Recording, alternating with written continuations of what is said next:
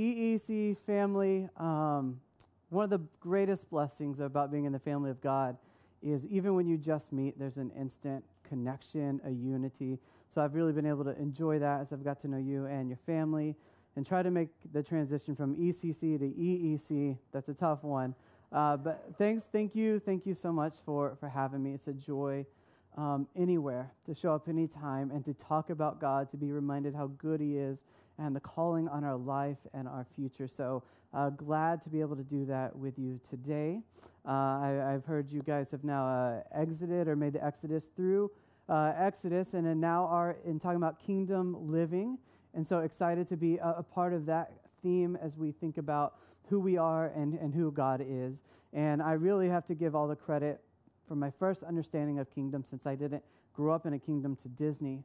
And so God uh, gave me Disney early on in life to help me understand what a kingdom was and, and what a king was. And then um, as the gospel came in and, and his word and others who would help show it to me, um, God used that, that basic understanding to evolve and to grow my understanding of what it is to live in a kingdom and live under a king. And then to find out the, the king is such a good king, the best king, the perfect king who wants the good uh, of those in his kingdom has been even better. So excited, excited to talk about that. I want to do it through the lens today of First John chapter four, uh, a pretty famous uh, passage. But before we just dive in, um, I, I want you uh, to be thinking, maybe this is the first time you've heard this passage. Or maybe you've heard this passage hundreds of times, you've read it hundreds of times, but I just want to ask in this moment, you pray God to help you understand it and maybe encounter it with a fresh lens, ask the Holy Spirit to help awaken you to something. Um, and, and here's where I want to start with that, is that just by thinking about who it is, whose letter that you are reading, that this is one of the writings or epistles from John, who was a, a beloved disciple, which basically means this. You are reading a letter written by someone who knew Jesus better than anyone, who spent twenty-four seven with him for years. So he was there when Jesus was uh, hated and humiliated, when he was heckled. He was there when Jesus became the healer and reached out to those who were uh, untouchable or, or unclean. He was there when, when Jesus taught in front of thousands or when Jesus noticed one little child. John was there watching, observing, learning, deciding for himself who this man Jesus really was. Even more importantly, John, the one who we're going to read from, was the one who was there at the foot of the cross as Jesus was crucified. Crucified. He watched it happen. And then days later, he was one of the first ones to the empty tomb to realize he wasn't there anymore and he had resurrected. And he saw and hung out with Jesus after his resurrection. So when we come to read these words, it is important to know this person knew Jesus and watched Jesus. We, we are not reading some glossy uh, press release by Jesus' marketing team who made it seem better than it was. But no, this is the, the Open Rice, the TripAdvisor firsthand experience of what it was like to walk with the one who claimed to be divine, who claimed that he would be killed and resurrected and then backed it up. So I want to invite us to open up God's word with that understanding of who we're reading from, who the Holy Spirit inspired to write this text. So we'll be in John, uh, First John chapter four. We're going to d- deal with uh, verses seven to twenty-one today. So we'll start there. And we're primarily looking at two things. One, God's love for us. And two, how that should influence, what that should do with our concerning our love for others. So God's love for us and our love for others. And so let's jump in and read the first part of that passage together too, and then and then we will talk about it. It says this. John says, "Beloved, let us love one another, for love is from God, and whoever loves has been born of God and knows God. Anyone who does not love does not know God, because God is love.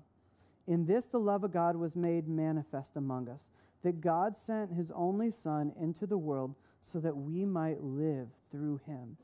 And this is love, not that we love God, but that he loved us and sent his Son to be the propitiation or the uh, appeasement, the at-one-ment, the atonement for our sins. Beloved, if God so loved us, we also ought to love one another.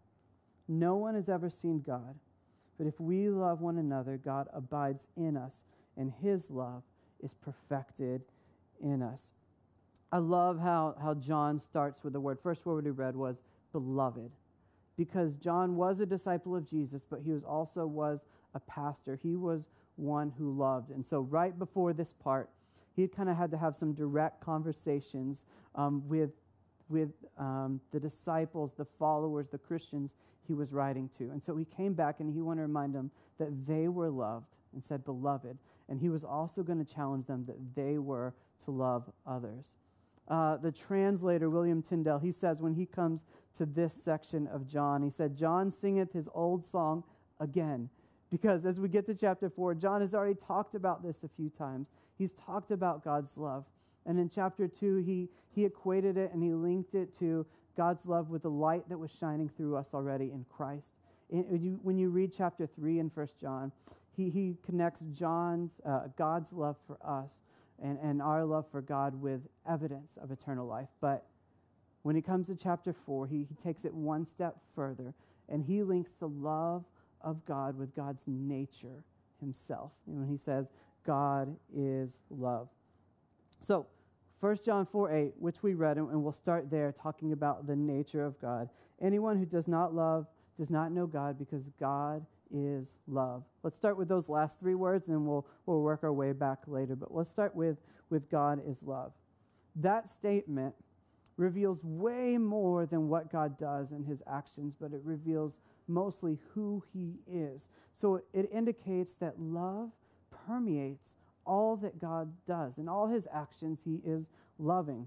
And the word here in the Greek is, is agape or agape. And if you've been in Christian circles for a while, you, you have probably heard this, that this Greek word is not about brotherly, romantic, or familial kind of love, which have their own Greek word and are, are beautiful in their own right. But this one, agape, is, is supreme. This is used hundreds of times in the New Testament and much more rarely outside of the Bible. And um, it has come to speak to more of an intentional and a devoted kind of love. So listen to what a few scholars have to say about what agape love is. They say this: agape love is unconcerned with the self and concerned with the greatest good of another.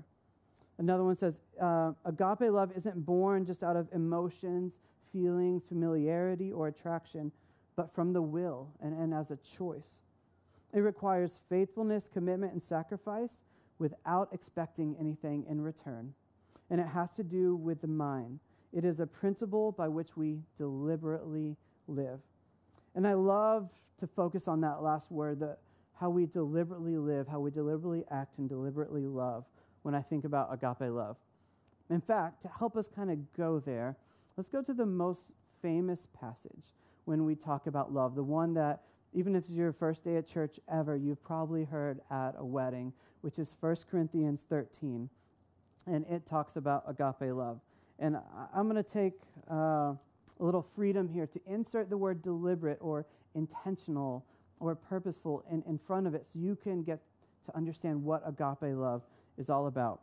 So First Corinthians thirteen says this: agape love is deliberately patient. It is deliberately kind. It, on purpose, it does not envy or it does not boast. It is intentionally, it is not proud. It deliberately does not seek to dishonor others, and or is it self-seeking. It is intentionally not easily angered, nor does it keep record of wrongs. Agape love deliberately does not delight in evil, but makes a purpose in rejoicing in the truth.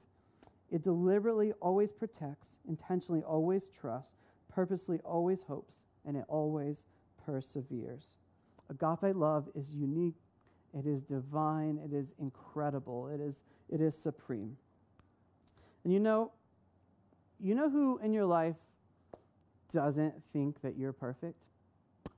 Your people closest to you, family and friends, they know that you are human. They're the ones who know you best. They help you to eat a little humble pie when you need to and make sure that you don't think more highly of yourself than you should. And anytime you know you enter a public space or a public sphere, they'll be there to encourage you if necessary. But what they're really looking for is a moment that you might slip up or trip or do something funny, and they'll lovingly tease you about it because they know you best. They know that you're human. They know that you're not perfect because they've seen you for a long time in all kinds of scenarios. And John, the writer of this letter, knew Jesus best because he spent twenty-four seven with him for many, many years. And after years of essentially living with Jesus, of seeing him when the lights were on and thousands were gathered, or seeing him backstage when no one's watching, John discovered this, that Jesus is the epitome of agape love, that he is that at the core because he is divine and he is God. He knew Jesus best, and this is the conclusion he came to, and it's what he writes about us. It's what he writes about Jesus to us. Now, we start with these three words, God is love. And what is really, truly crazy is that most who ascribe to the Christian faith or who are starting to examine it, you assume this. And, and, and this is crazy that you would say, oh, what I've heard or know about Christianity and about God is, yeah, God is loving. And it, it's, it's really crazy that we assume this. That, that God is love. And so let me kind of take you back to my family and then explain why this is this is a little crazy. Um, a couple of weeks ago, my, my son Titus, who is seven, um, is really into Pokemon. So he's been building this binder where he draws he draws Pokemon as best as he can. He finds interesting facts, and so he's he's developing this index uh, of Pokemon. Well, Katie and I, being um, really present, devoted, intentional, godly parents that we are, what happened was he came running in frustrated that he couldn't find what he was looking for online so he could keep drawing and, and learning. And so he's like, it's not there, it's not online. And again, because we're present and devoted and patient and all these things, we said, son, it's there, you're just lazy, you're not trying hard enough, and sent him away instantly. What's crazy is the audacity we would have to say that as parents. Because the truth is, we have never searched up Pokemon online. We have never Googled it to see if that information was there. But we were working off one of two premises. One is there are enough people in the world who love Pokemon who would have put that site on the internet. Or two, there are enough people in the world with too much time on their hand who would have put that on the internet. Either way, the result is it's going to be there, son. You just got to look for it, and you've got to try it. And what's crazy in this scenario is Katie and I assumed a changed world. fifty years ago, this wouldn't have been true. fifty years ago, uh, you don't assume that knowledge is instantly available or accessible. You had to go to this com- community vault called the library. And when you went there, you instantly probably felt out of place. And as you search for what you wanted, you hope that no one discovered that you actually didn't know how the Dewey Decimal or whatever classification system used, you didn't know how it worked, and so you would stumble around. And by the time you got to the, the area of the library you finally wanted, you hoped that some other lover of medieval romance novels hadn't made it there before you. Because the world that you lived in, you knew that information wasn't unlimited, unlimited, wasn't free, easily accessible, that it was limited. And now Katie and I live on this other side of that, and we just assume it's there and we take it for granted. We live in a privileged place. We kind of stand on the same side of history when it comes to understanding that God is love. I mean, John writes it, we assume it, but where, where did it come from? It wasn't a Roman thought of the day. It doesn't come from a natural experience Of, of just living in this world that's full of suffering or heartache or, or disappointment. Um, it didn't come from other religions at the time. It, it was a unique idea. In fact, Annie Stanley says that God is love is a uniquely Christian idea. And there's an older Catholic scholar, his name is really fun to say, it's Schnackenberg. He says this, there's no parallel to this statement, God is love, outside of Christianity.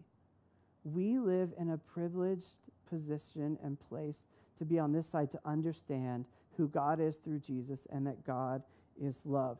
It's uniquely Christian to say we believe in a God um, whose nature it is to give up himself for the betterment and the blessing of others.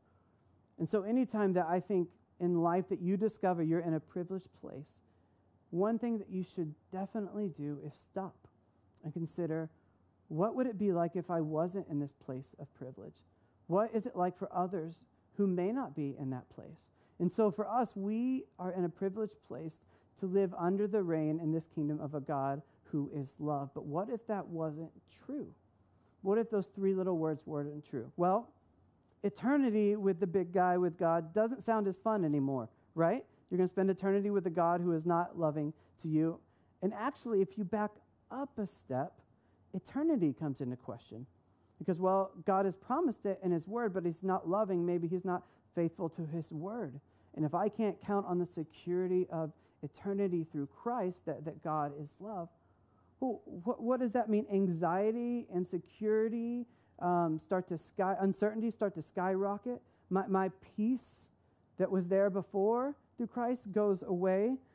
Everything would change, because everything in our faith hinges on these three important words, that God is love. We are in a place of privilege because of who God is and what we know about him. So if anything, maybe today just take a moment and stop and dwell on that and appreciate it and kind of sit on that, that we have a God who loves us. And if he does today, because he's faithful, because agape love is faithful, he will tomorrow. And that is for our good. So we should celebrate that as a church together, that God is love. Now, as you continue to read First John, his discourse, his conversation is epistemological. It's trying to answer the question, how do we know what we know? How do we really know if we're saved, if we're a child of God, if we're part of the family of God, if we, how do we know if we have been made new? How, how do we know that? Because remember, First John uh, four, seven, and eight says this. It says that whoever loves has been born of God, and um, anyone who does not love does not know God. Well, that makes sense at first. It's like, but the more you think about it, it kind of gets confusing. Well, in a sense, we all have loved. Everyone in the world has loved, so maybe we're, we've all been born of God. But then another sense, we've all failed to love at some points in our life, and so maybe none of us know God. And so John does a great job of really making it clear and confusing at the same time. But the important thing to remember here, what John is trying to say, is that everyone who loves is a limited set.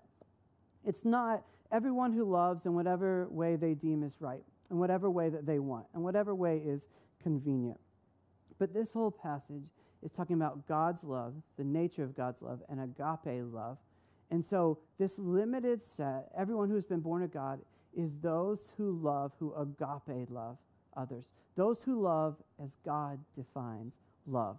Those people have been born again. And so John, while earlier in this book, he says a previous um, determinant of if you know God is if you obey the commands of Jesus. He's now coming and saying, and also another way you can know if you know God is if you agape love others in the way that you were agape loved by God.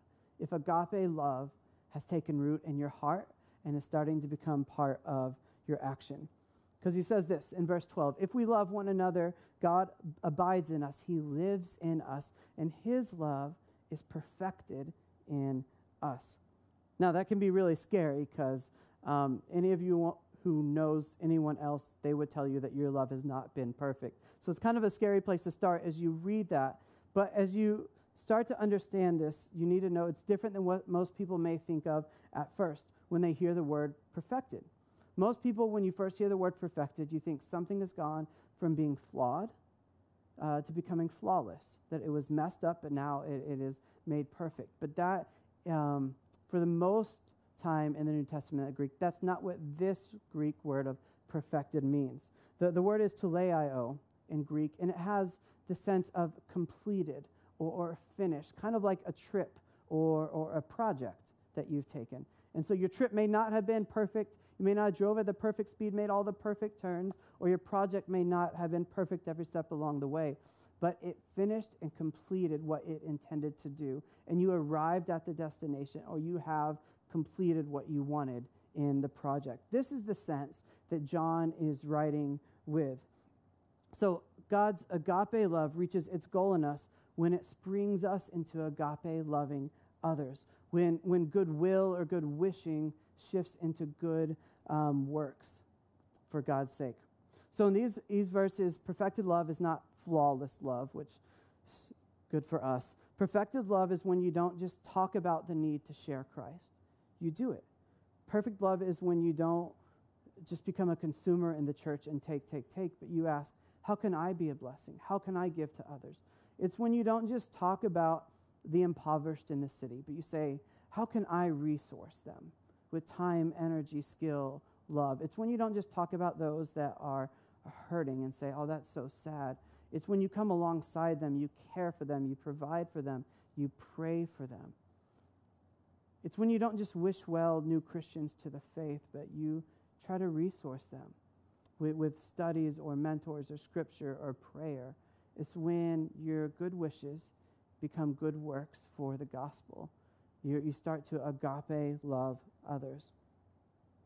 So that's how. That's one way John is saying we know that we have come to know God, is when God's agape love starts helping us to agape love others. So John had naturally said, well, uh, if God loved us so, we ought to love one another. That's verse eleven. And he doesn't just say that like ought, like it's an obligation, which is how church maybe, if you grew up in the church, maybe you felt that way. Well, Jesus did it, so I guess I'm supposed to do it. So let me go do X, Y, Z, then I'll alleviate that guilt, or someone will at least get off my back about it, you know. Um, he doesn't mean ought to like that. He means ought like it's a new nature for us.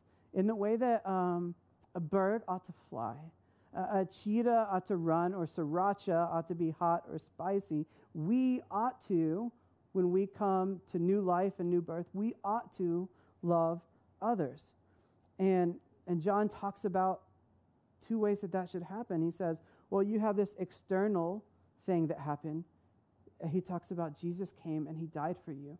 So intellectually, you should see that and you should know that and you should see God's love, that he sent his son to die in our place so that we, as we say, we might have the righteousness that was Jesus's through his perfect life. That's the external thing, and that's really good, and don't discount that, but he says something even greater is not only externally, but now when you come to faith, you should have something internal, an internal impulse. And he says this in, in verse thirteen. He says, by this we know that we abide in him, we live in him, and he in us, because he has giving, given us his spirit. So the Spirit of God, the, the God that was the sending God, to send his son Jesus to help those who are far from him, that God now lives inside of us. So we don't just intellectually assent to something that happened in history, but now that same God who his nature is love, he lives inside of us. So we ought to love one another, not just because we have to, but because we have been given a new birth and new inclinations and a new hope and a new way of seeing things because of the new kingdom that we are living in. The Spirit inside of us gives us a new way of serving and seeing the people around us. So John gives us both the external motive and the internal power we have to love others. So um, as it turns out, if you're a Christian, love for God, God and love for others is inseparable. It really, really is. Imagine, because I feel like this is part of what John is doing, imagine how that would change our claim to faith. We often say, well, yeah, I love God, so I intellectually assent that he was real, he is real, he sent his son, so yes, I love for God. And that's kind of been the barometer of, have we come to faith? But maybe we've incompletely um, assumed the determining factor of our faith is our assertion to love God, because what if it is, do we agape love others? Part of what John seems to be arguing here. That seems to be what he's saying. And so it's impossible to approach others in our life, at work, at home, in friendships, people we meet on the street, in a way that is abhorrently contrary to the way God approached us through Jesus. Those two cannot be. It is light and dark. And so love for God and love for others should go hand in hand. In fact, John really talks really strongly about this in verses twenty and twenty-one. It's his language, not mine. He says this. He says, if anyone says, hey, I love God, but he hates his brother, he's a liar. Uh, for he who does not love his brother whom he has seen cannot love God whom he has not seen. And this commandment we have from him, Jesus, whoever loves God must also love his brother. So liar seems harsh, really, for John to say, but what, what, what's a guy to do? He had people in the church who said that they followed Jesus, but they weren't following Jesus. Not as a friend, not as a teacher, and not definitely not as God in a way that they should obey him. I follow Jesus, but they're not following him, doing what he did or what he said we should do. And so he says that's hypocritical. That's that's lying. Those two cannot go hand in hand because he says Jesus commanded us to love others, the two greatest commandments. Love God with all our heart, soul, mind, and strength, and love your neighbor as yourself. And to hijack a verse and a phrase that you hear often, what God has brought together, what Jesus brought together, let no man separate. These two belong together, loving God and loving others. It wasn't just a suggestion or an afterthought, afterthought from Jesus. It was a mission-critical way of being in the world, of being the church, of being made new. And sometimes um, I ask myself a really tough question because I often find I'm I say I follow, but I'm not following. And I know my destiny in heaven is to be perfected, to be made like Jesus. Um, but when those things aren't lining up, I often ask, um, if I don't want to be like Jesus now, I know he's this, but I'm choosing not to be like that. If I don't want to be like Jesus now, what makes me think I want to be like him forever, which is my destiny?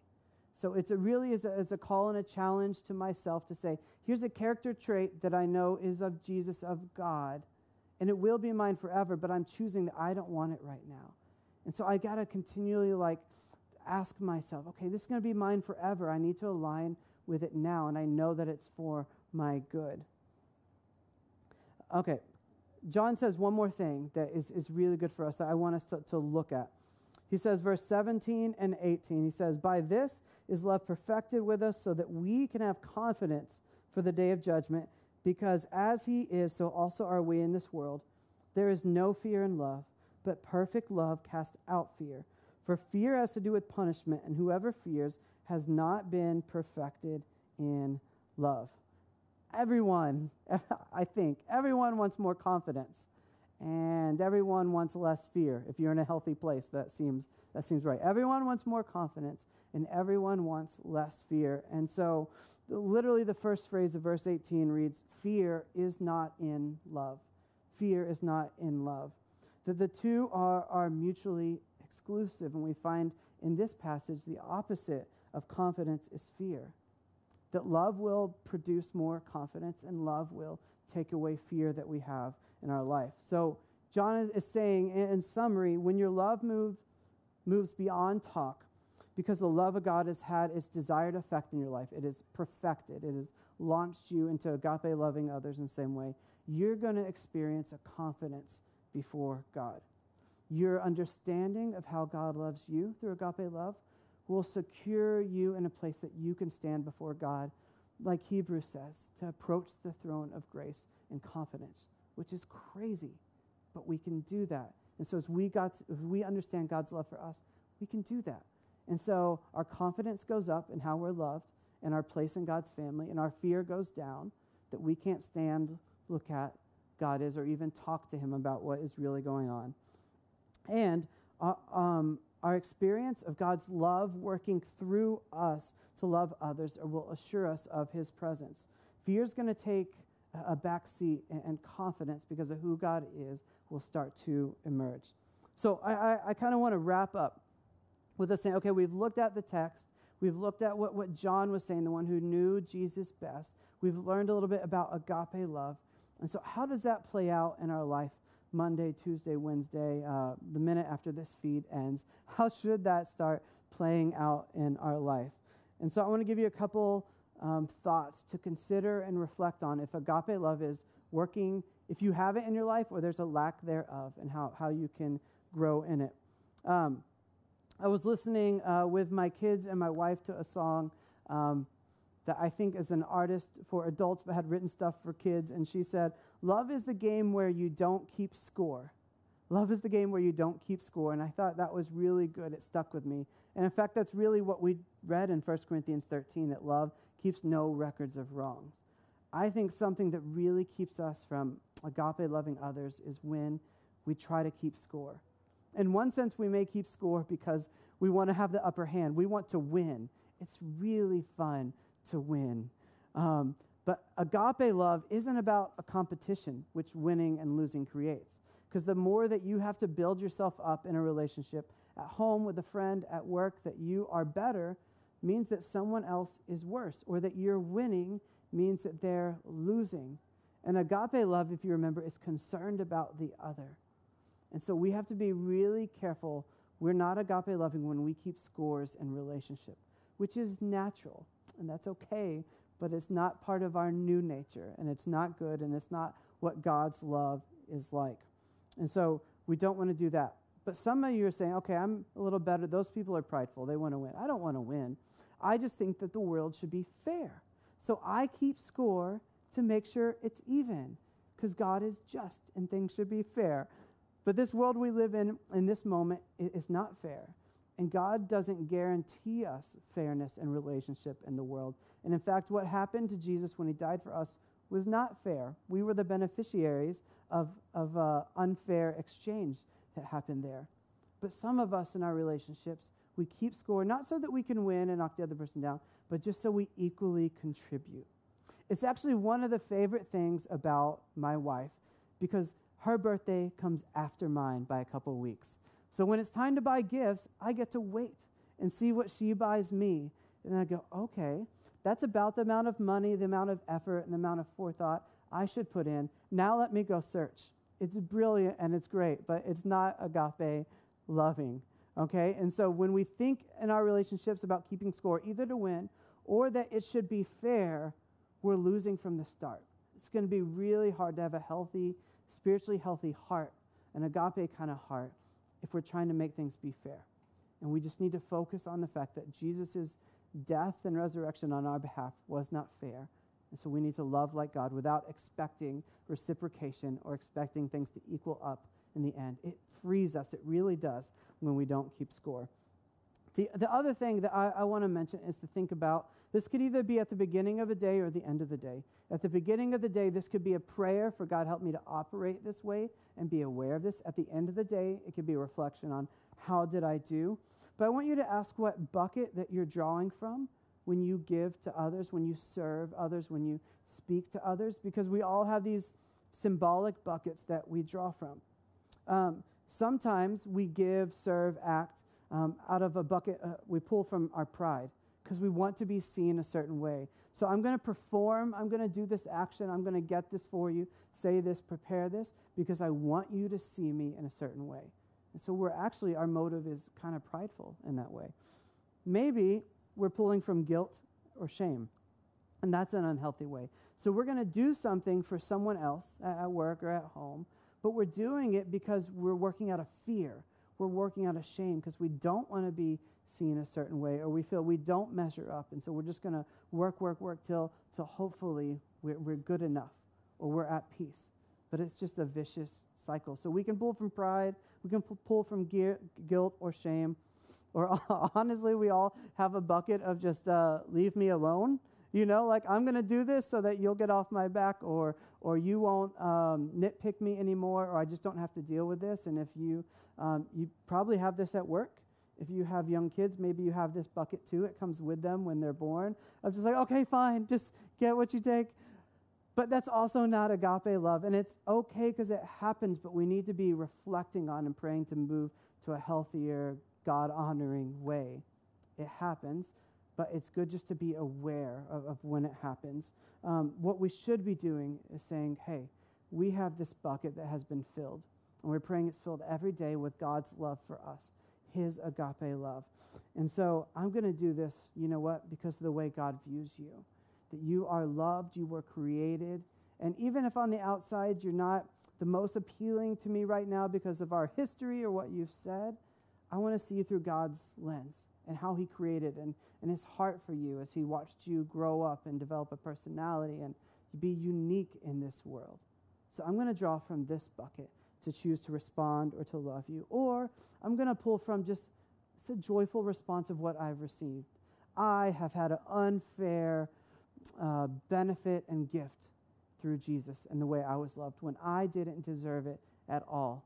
Before I ever changed anything about myself, God responded to me through Jesus and the Holy Spirit, awakening my heart to understand that. And so you know what? I'm going to give to you no matter who you are in whatever relationship. I'm going to give to people because it's a joyful response for what God has done for me, and I'm going to love others like that. And it brings me joy to see it acted out here on this earth and in this city and in my life. It's fun to actually see it happen in other places, to see God at work. And so, um, church, my prayer is that the way God has loved you starts becoming more and more natural for the way you love others. And it's step by step by step. And so all we pray is, God, help us to be aware. Help us to take that next faithful step. So let's pray right now that God would help us to do that. God, your love is like none other.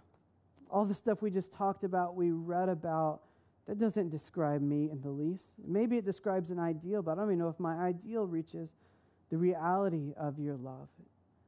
And so thank you for lavishing your love, pouring out your love on us. Thank you for who you are, not just what you do, God, but who you are at the core is love. And I thank you what that means to be in your kingdom. We pray, God, as we as we live in this new kingdom with new nature, new inclinations, that we would see that reciprocated out, not just vertically between us and you, but horizontally amongst each other, that we would love like you loved us. And we pray, God, as people watch, that they would see you, that they would admire you, that the Holy Spirit would draw them through seeing that uh, in, in the twenty-first century, in the midst of a pandemic, in the midst of uncertainty in so many areas of our life, they see agape love lived out. And Holy Spirit, we pray that you would use that to draw others. We pray this in Jesus' name. Amen.